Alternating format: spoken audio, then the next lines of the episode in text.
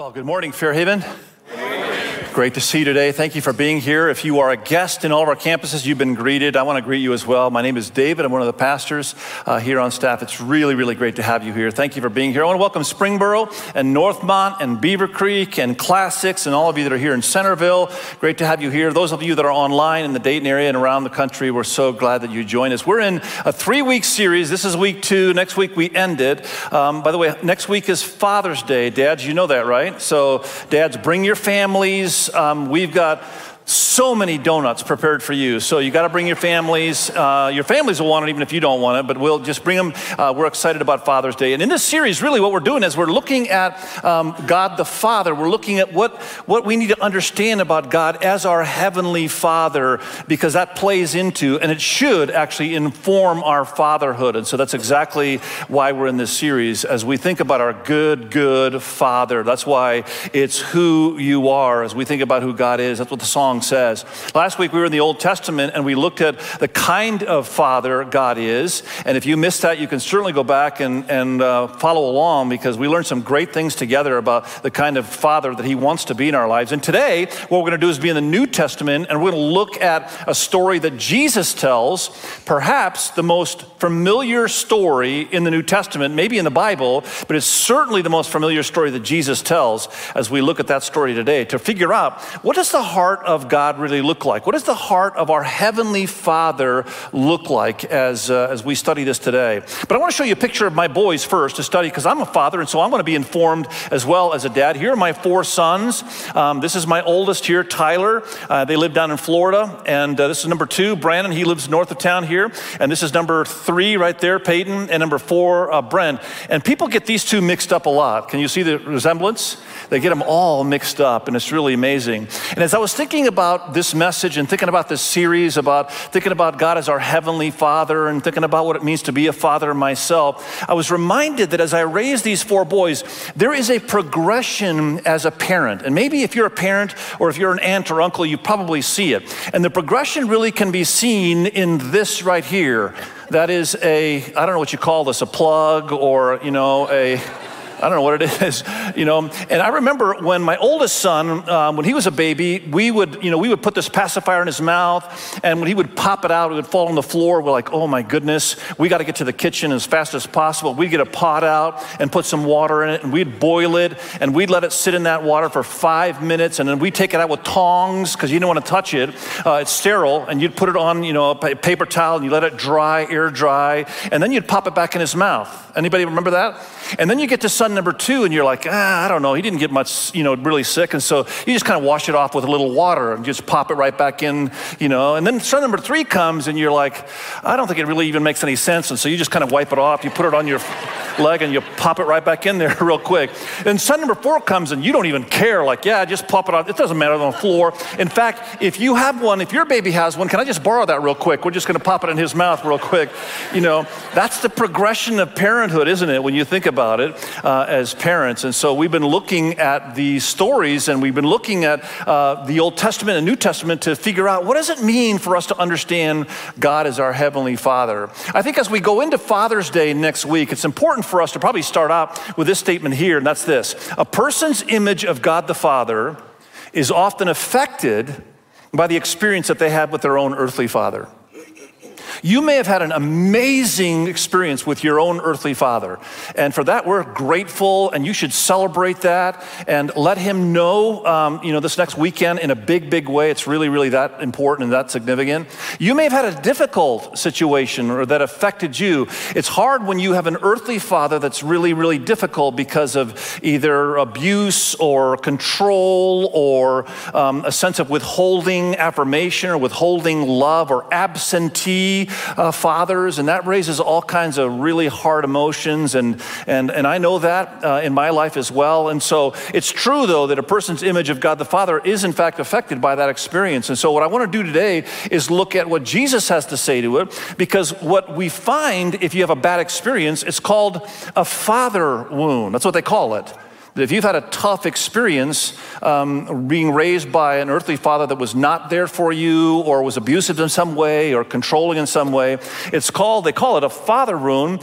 And uh, coming out of a father wound, there's four emotions. And maybe you want to take a screenshot of this if you're struggling um, because it does affect your ability to be able to see God, the Heavenly Father, as such a loving, loving Father. There's four emotions that come out of a father wound. Let me give them to you so you can kind of think about them. Number one is an emotion that says, I'm unworthy.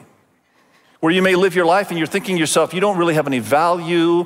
Um, you're not sure anybody's going to notice you because you weren't noticed as a kid, perhaps, or it was a tough situation. And so you, you have this emotion where I'm, I'm just not worthy. And that does affect your ability to look at God as Heavenly Father because you might still think, well, I'm not worthy. I don't think I measure up. I don't think that He really would want to love me uh, as I need to be loved. And the second emotion is, I'm stupid where you maybe even heard that. What's wrong with you? Or why couldn't you think through this? Or why didn't you do that? Or you come with a report card and you got a C on it and you're like, well, C is a good thing. I mean, you didn't fail, but why couldn't you have gotten an A? You know, and so we build in this performance uh, mentality, which plays off in our spiritual life, to be honest with you.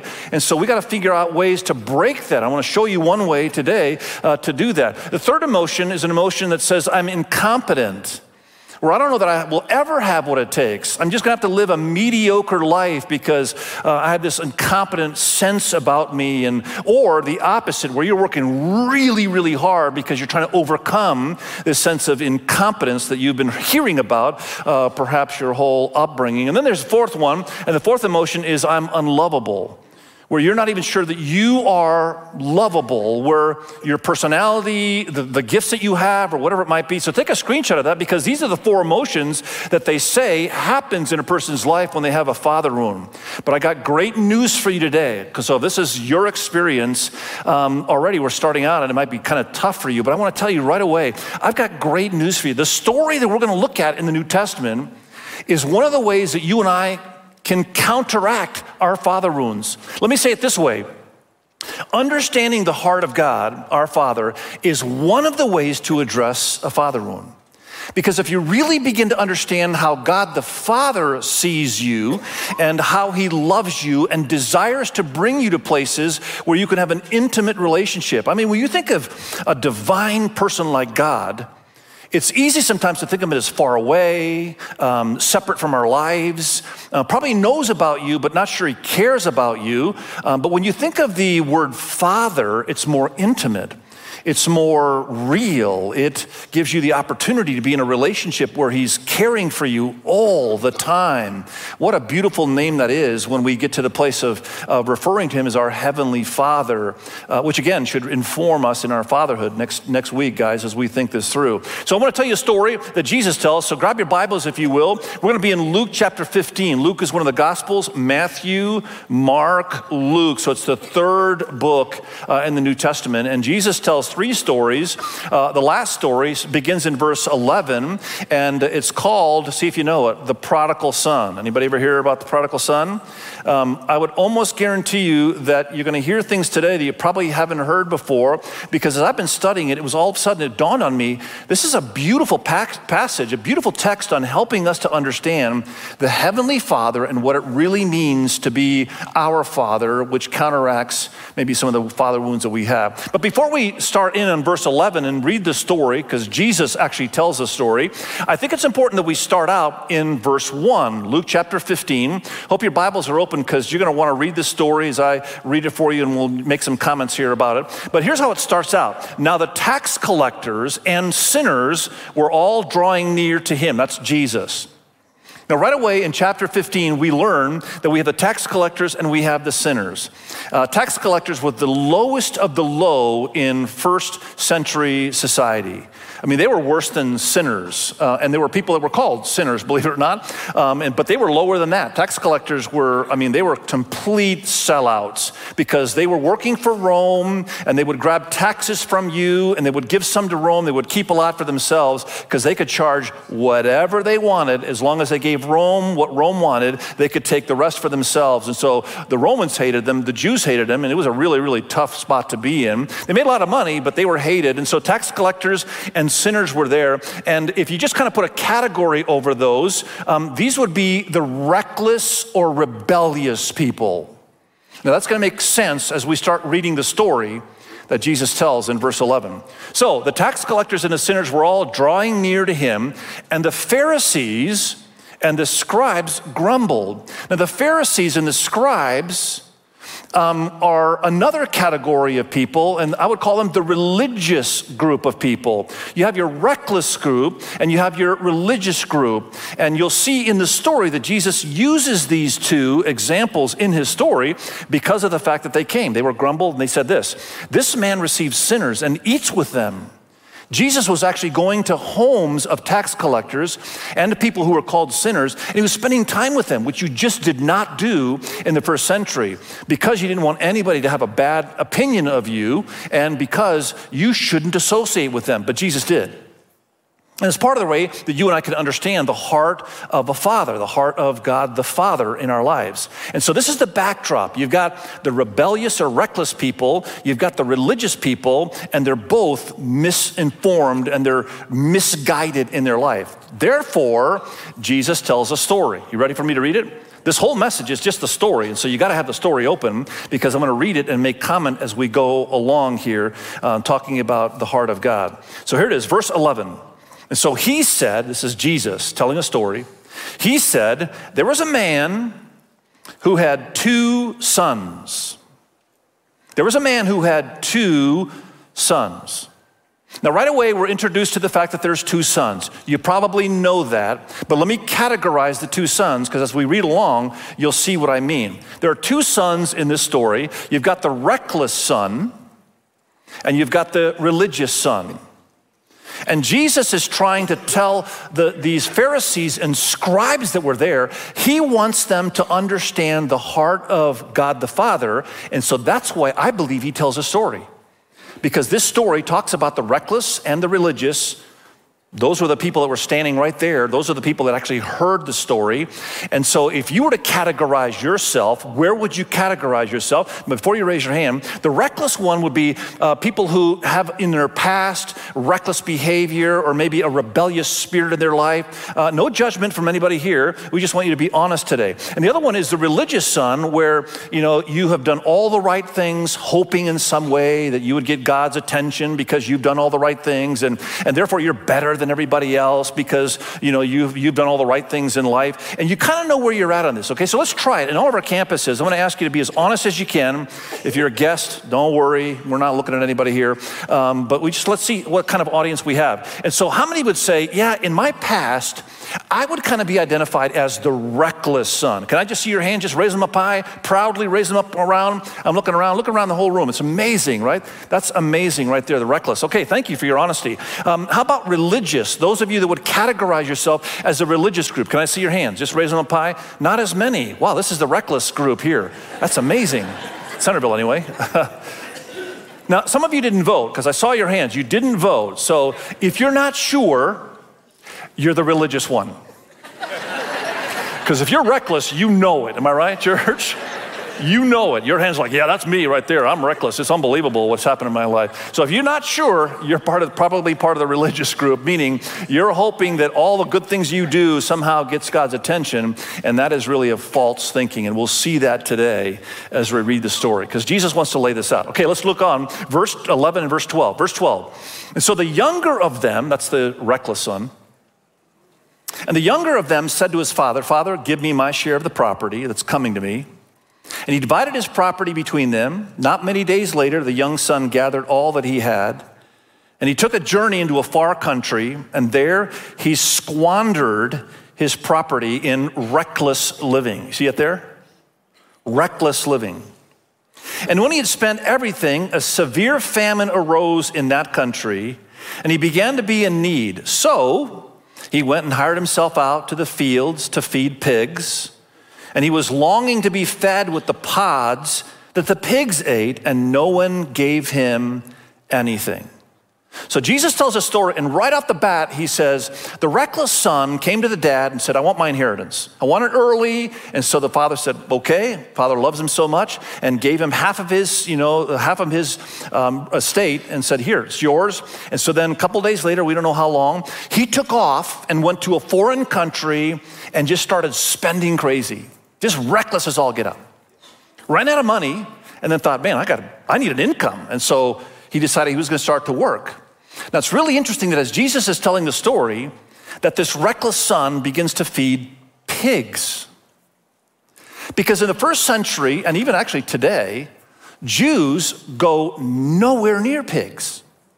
I mean, it's a vile animal in their life. I mean, the pigs represent hypocrisy. They would call the Romans pigs. So, as Jesus is telling the story, that's not a detail that's there by accident. Jesus is saying, This is how far you can get that you in your reckless life can get to the place where you can drift from the Father and you can end up doing things that you don't even want to do that you hated before. And then it says in there that he didn't have anything at all. There was no food. He wanted to eat even the food of the pigs, but they wouldn't even give him that. And so, what we're going to learn here is we start reading the story about the reckless son, and then we'll get to the religious son. But there's several things about the reckless son that I think are really helpful, at least for me and perhaps for you, in understanding the heart of God. This is how much God the Father loves you and I and wants to lead us into doing one thing. And I'll tell you what that one thing is at the end. One thing. But as we begin to read the story and he takes off and he spends all of his money and he's there and doesn't have any food, we learn one principle about the reckless son, and that's this that you can move away from the Father, you can do everything you want, and you know what you'll find? You'll find that you have nothing. And so the father didn't, you know, and you'll see in a second, the father doesn't say to him, Well, shame on you. You shouldn't have spent it. That's not what happened. But we learn a pretty important lesson here that in our lives, we have a Heavenly Father that understands and that He wants us to understand that as we're in a relationship with Him, that if you move away from the Father and you do whatever you want, you're going to end up with nothing. There's not much there. Now, whether that happens intentionally, whether you say, you know what, I'm just done with faith, or I'm done with the church, or I'm done with people who claim to be people of faith, because that can happen. That can happen when you have people who hurt you, and I've had that in my life, and I've had to realize that it wasn't the church, it wasn't God, it wasn't my faith, it was just people. There were people. Um, that you know hurt and so we learn right away whether it's intentional or whether you can drift you realize that there is, there's a possibility in our lives where you spiritually just drift. And you just begin to do your own thing, and uh, life isn't that hard, really. You just begin to drift and do your own thing, kind of like the reckless son. For a while, everything was great. I mean, he had money, he was doing the right things, and then all of a sudden he found himself. But it's an important lesson for us to understand that we have a heavenly father that watches us and is in so much pain knowing that the end product here is going to be that we're going to have nothing. So that's what happened. So this son goes to a faraway land. He has nothing there. Um, and then we pick up the story in verse 17. But when he came to himself, now let me translate that. He came to his senses, right? I mean, he, he realized this isn't working. This is not working. When he came to himself, he said, How many of my father's hired servants or staff have more than enough bread, but I perish here with hunger? I will arise and go to my father, and I will say to him. So he begins to rehearse what he's going to say to his dad when he goes back to him. He's going to say, Father, I have sinned against heaven and before you. I am no longer worthy to be called your son. Treat me as one of your hired servants, or treat me like you would treat any of your staff who would give me food during the day. And so he's, he's rehearsing what he's actually going to say to his father which teaches us another really important lesson here about the reckless son as he gets to the very end of himself and realizes this is not working. So here's a lesson that I think we learn from the reckless son, and that's this that the lowest point in life can actually be a turning point. That as you find yourself in maybe a very low point in your life, the Heavenly Father knows that. He cares so much about you that He wants to be right there with open arms that if you find yourself in a really, really low point, God can use that as a turning point in your life. Now, that doesn't mean you're going to be okay with what happened or that you're going to be settled in it. That's not what I'm saying. What I'm saying is that God, as the Heavenly Father, wants to be right there, that if you find yourself in a low point, it can be a turning point. When I've looked at my life, and I have over these last couple of weeks preparing, what I've discovered is that there's not one low point in my life. I've had many. Let me just tell you about three. One of them was in the eighth grade. In the eighth grade, I still remember having this real fear of death. I got so fearful and so filled with anxiety for months and months. I still remember the feeling. I remember the things that I did. I was so afraid of, of losing control of my life. I became really germophobic, where I didn't want to touch a doorknob. You know, I would carry a napkin with me, and I was afraid that I would get germs and die. And that's really hard uh, to be really clean when you live in Asia, in a third world country. We were living in Indonesia at the time, and I'll never never forget, as several months went by, my mom came in one night and she sat on my bed. And I remember her telling me something that stuck. She said, David, do you realize that when you really understand the love of God or the love of a father, it chases away all fear? Now, in the eighth grade, it didn't really make a lot of sense, but I, you know, I wanted to grab a hold of it because I didn't want to be fearful and I didn't want to, you know, go through this fear of death in my life. And, and you know what? It worked. And so since the eighth grade, whenever I feel a fear, a fear coming into my life or an anxiety coming into my life, I remember what my, what my mom said that perfect love, God's love as a heavenly father, can chase away fear. Have you ever noticed that? Yeah. That's an amazing reality if you think about it. Well, when I was in college, um, the fourth year of college for me, and I, I, I was brilliant in, in, I mean, I was able to squeeze uh, four years of college into six. Anybody ever do that? I was so smart that I squeezed four years into six years. It was really great. And so, my fourth year of college, uh, my parents got divorced, and it was a real low point for me. It was a really, really tough uh, low point. And I remember spending time in you know my own personal time with God, and I remember God teaching me a lesson that you've probably heard me say many times. If you've been around Fairhaven for any length of time, you've probably heard me say it, and it's this: We're all one bad decision away. One bad decision. You could destroy your life today if you wanted to. All you have to do is go out and make one really bad decision, and you could probably destroy your life. And as I was in that lowest moment, or one of the lowest moments of my life, going through my family and what was taking place and the explosion of all of it and the pain, and, and, and God was teaching me right there a turning point that, you know, David, in your own life, before you start judging, make sure you understand that you're one bad decision away. That was a turning point for me in my life. 22 years ago, we had come to Fairhaven, we'd come to Dayton. Um, one of our sons got sick. He was totally normal until the age of two, and we didn't know what was going on. We were looking for doctors, we were looking for medication, we were looking for something that would help our son. And my wife and I, we found ourselves on our knees in our living room, and it was it was painful. It was hard. We didn't know what to do. Uh, we weren't sure where to turn. It was, I don't even know how to describe how painful it was. And I, I still remember as we were there in the living room together, she didn't hear it, Kathy didn't hear it, my wife, um, but I heard it. I heard God say, If you trust me, I will be your strength. It was a low point in our lives. And yet, God, because He's a father, a heavenly father, there was a turning point. And I remember that 22 years ago. And we've claimed that over these last number of years. He's doing great. Um, and we're grateful to God for that. But the truth of the matter is, there's still pain and there's still difficulty. And so God's strength is there available for us. And so as we read the story, here's this rebellious, reckless son, and he's there and he's practicing what he's going to say to his dad. And so that's exactly what happened. Verse 20. So he rose. He'd had enough. He arose and he came to his father. But while he was still a long way off, his father saw him and felt compassion and ran and embraced him and kissed him. And the son said to him, Father, I have sinned against heaven and before you. I am no longer worthy to be called your son. Sound familiar? Yeah, he rehearsed it.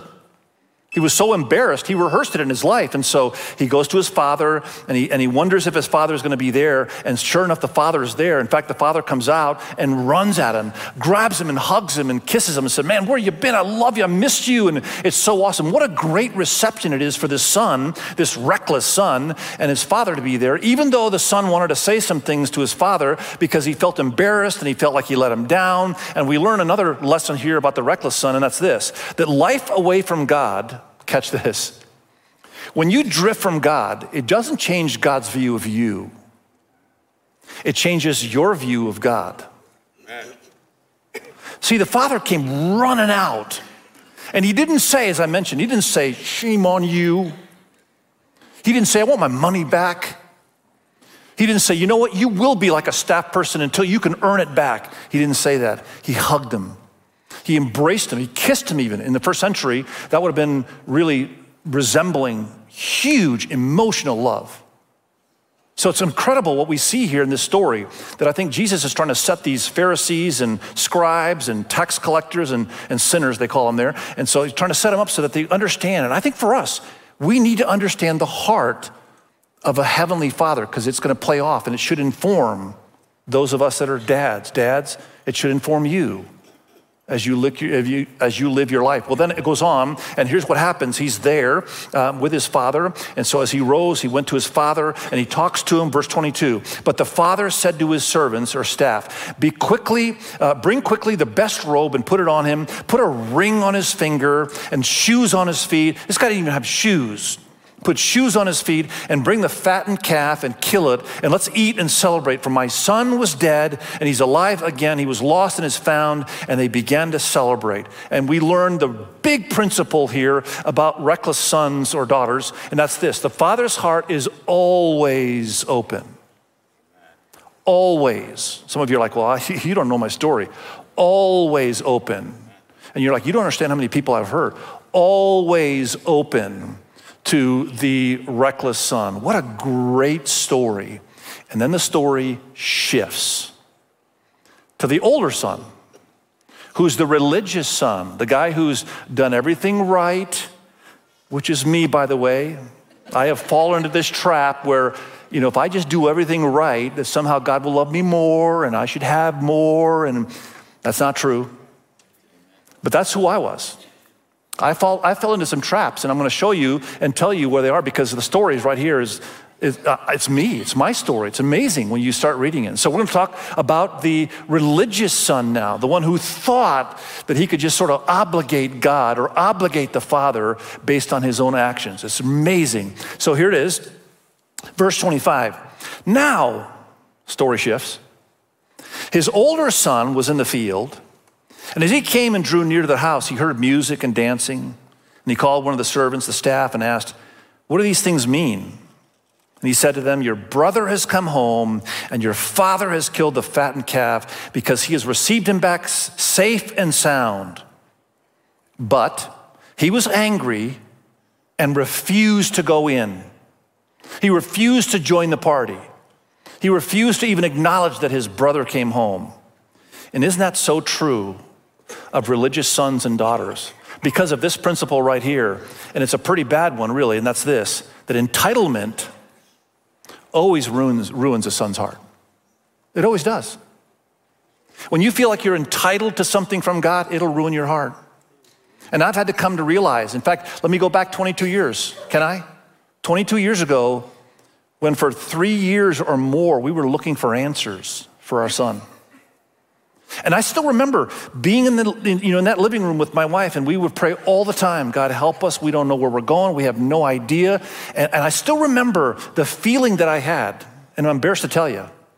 So listen in carefully. I thought, you know what? I'm a pastor. I'm serving your church. I'm serving this church.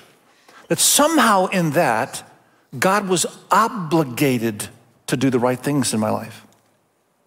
That somehow, because I was doing the right things, that I could almost manipulate God's response, that God owed me. In fact, I've said this once before. I lived with this sense, bears to tell you, that there was a contract. And the contract went something like this I do the right things, and you take care of me. And you broke the contract. Until I was there with my wife in the living room and this is what God said to me. He literally said this quietly to my mind and my heart. And I shared it with my wife, actually. That he said, You know, David, I can trust no one else with that pain but you. Really? Me? I can trust no one else with that situation and with that son. No one else I can trust but you.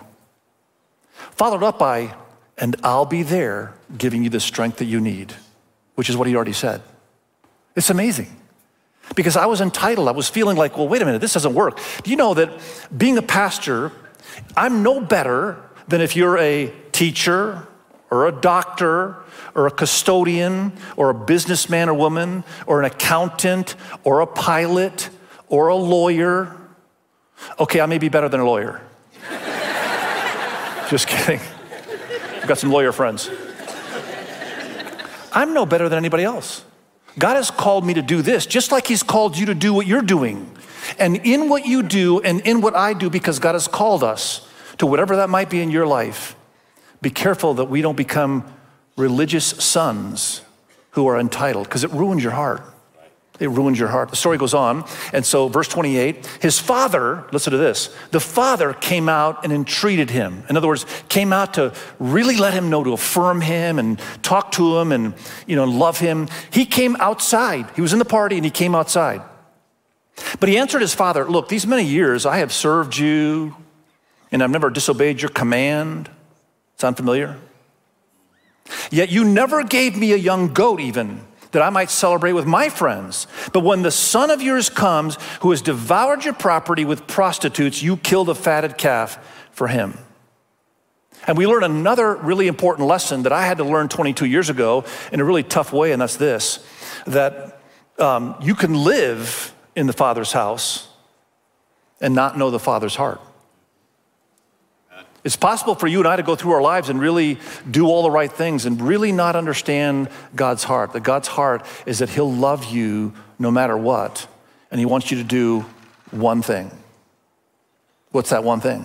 I'll tell you at the end because the stories are leading up to this. Both the reckless son and the religious son are leading up to this one thing in life. And so here it is the father comes outside because the father loves the son. He wants to do the same thing with the reckless son, comes out and begins to talk with him. No doubt said, You're just as important. I love you. Um, even if you've been around and even if you've done all the right things, I love you and I want you to know that. And so in this story, it goes on, and we see in verse 32.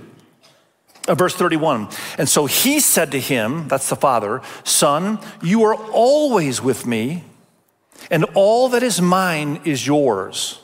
This is so important. This one verse, as I began to read it years and years ago, was the game changer for me because I was the religious son. Um, in this story, I was the religious son. So this was a game changer. And here's the thing that we learn from the religious son that's this there's only one way you get to the party. There's only one way you get invited to the party, and that's knowing that you didn't earn your way there. He wants you there. God wants you there.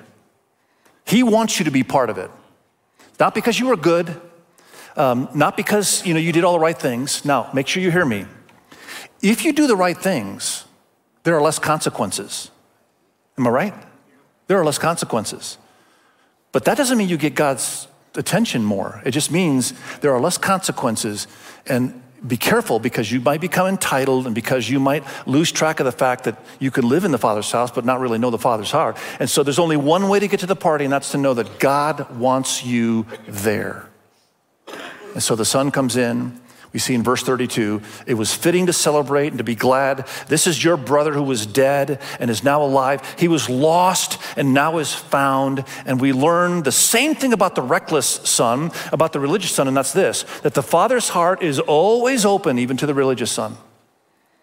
Even for those of you that are recognized that you've tried to do all the right things and, and you've seemed to want to obligate God or manipulate God and God's arms are just open for you, just like the reckless son. He's there. You see, the sons, both of them, they missed the heart of God, but they missed it differently. Watch this. The whole story leads up to this. Both sons missed the heart of God. See, the reckless son, the reckless son thought he didn't need the father. I can do it my way. My way is probably better. Uh, it's more fun. Um, the reckless son thought he didn't need the father. The religious son, on the other hand, thought the father didn't need him. And it turns out the father doesn't need him, but he wants him. He wants to be in relationship with us. It's so important to catch that in this story here. One didn't need the Father, one thought the Father didn't need him.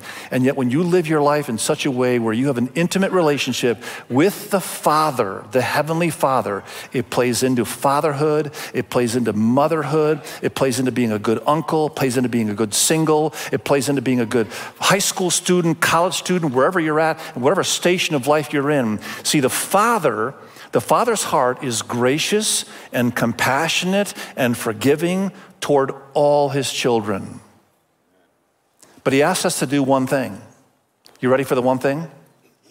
Here it is repentance. Repentance. The reckless son came repentant and said, I don't even deserve to be your son. And the older son, I think it's implied in the story that the older son realized, wow, I was entitled and I thought I deserved it and I thought he needed me. And so he came repentant. Repentance is the game changer for you and I to be able to really understand the Father's heart, which will play in and actually maybe even heal a father's wound that you have in your life. Let's try that. Would you just bow your heads with me for a second? Would you just give this moment, this sacred moment, for you to just speak to God quietly, silently and just perhaps repent to Him. God, I, I, didn't want this in my life. I'm so sorry. I desire for you to be my Father. Whatever it might be, repent today that this week you might experience the intimacy of a Heavenly Father. Father, we come to you today. This is a story that's so familiar. And I pray that you would teach us, teach me, something new today. Lord, we come in repentance. Hear our prayer.